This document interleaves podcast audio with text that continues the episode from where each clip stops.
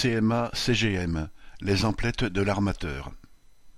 La CMA-CGM, première compagnie de navigation française et troisième mondiale dans le transport de conteneurs, a acheté le groupe de presse La Provence aux héritiers de Bernard Tapie. Pour évincer la concurrence, le groupe a offert quatre fois le prix, déboursant 81 millions d'euros. L'armateur prétend évidemment agir pour garantir l'indépendance du journal et de sa rédaction et, au-delà, se mettre au service du « rayonnement du territoire provençal ». Il est bien connu, en effet, que les capitalistes se payent des clubs de foot par amour du dribble et achètent des purs-sangs pour contribuer à l'amélioration de la race chevaline.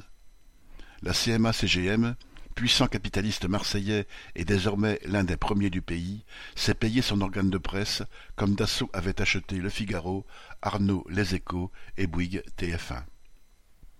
Depuis le début de l'année, l'armateur a aussi acquis quarante-sept navires d'occasion et des participations dans de multiples ports autour du monde.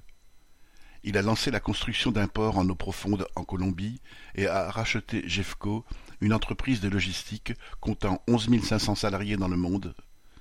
Ces milliards de cash disponibles résultent d'une année 2021 exceptionnelle où les bénéfices des armateurs ont crevé tous les plafonds. La CMA-CGM s'était alors entendue avec ses concurrents pour organiser la pénurie de porte-conteneurs et faire monter les prix des transports maritimes, allant jusqu'à les multiplier par dix sur certaines lignes. Le vol a été tellement manifeste que l'administration américaine s'est sentie tenue d'ouvrir une enquête. Désormais, grâce à cette puissance financière décuplée, la presse démocratique provençale chantera les louanges de la CMA-CGM et dans les grands pains, les cigales pourraient en faire autant. Paul Gallois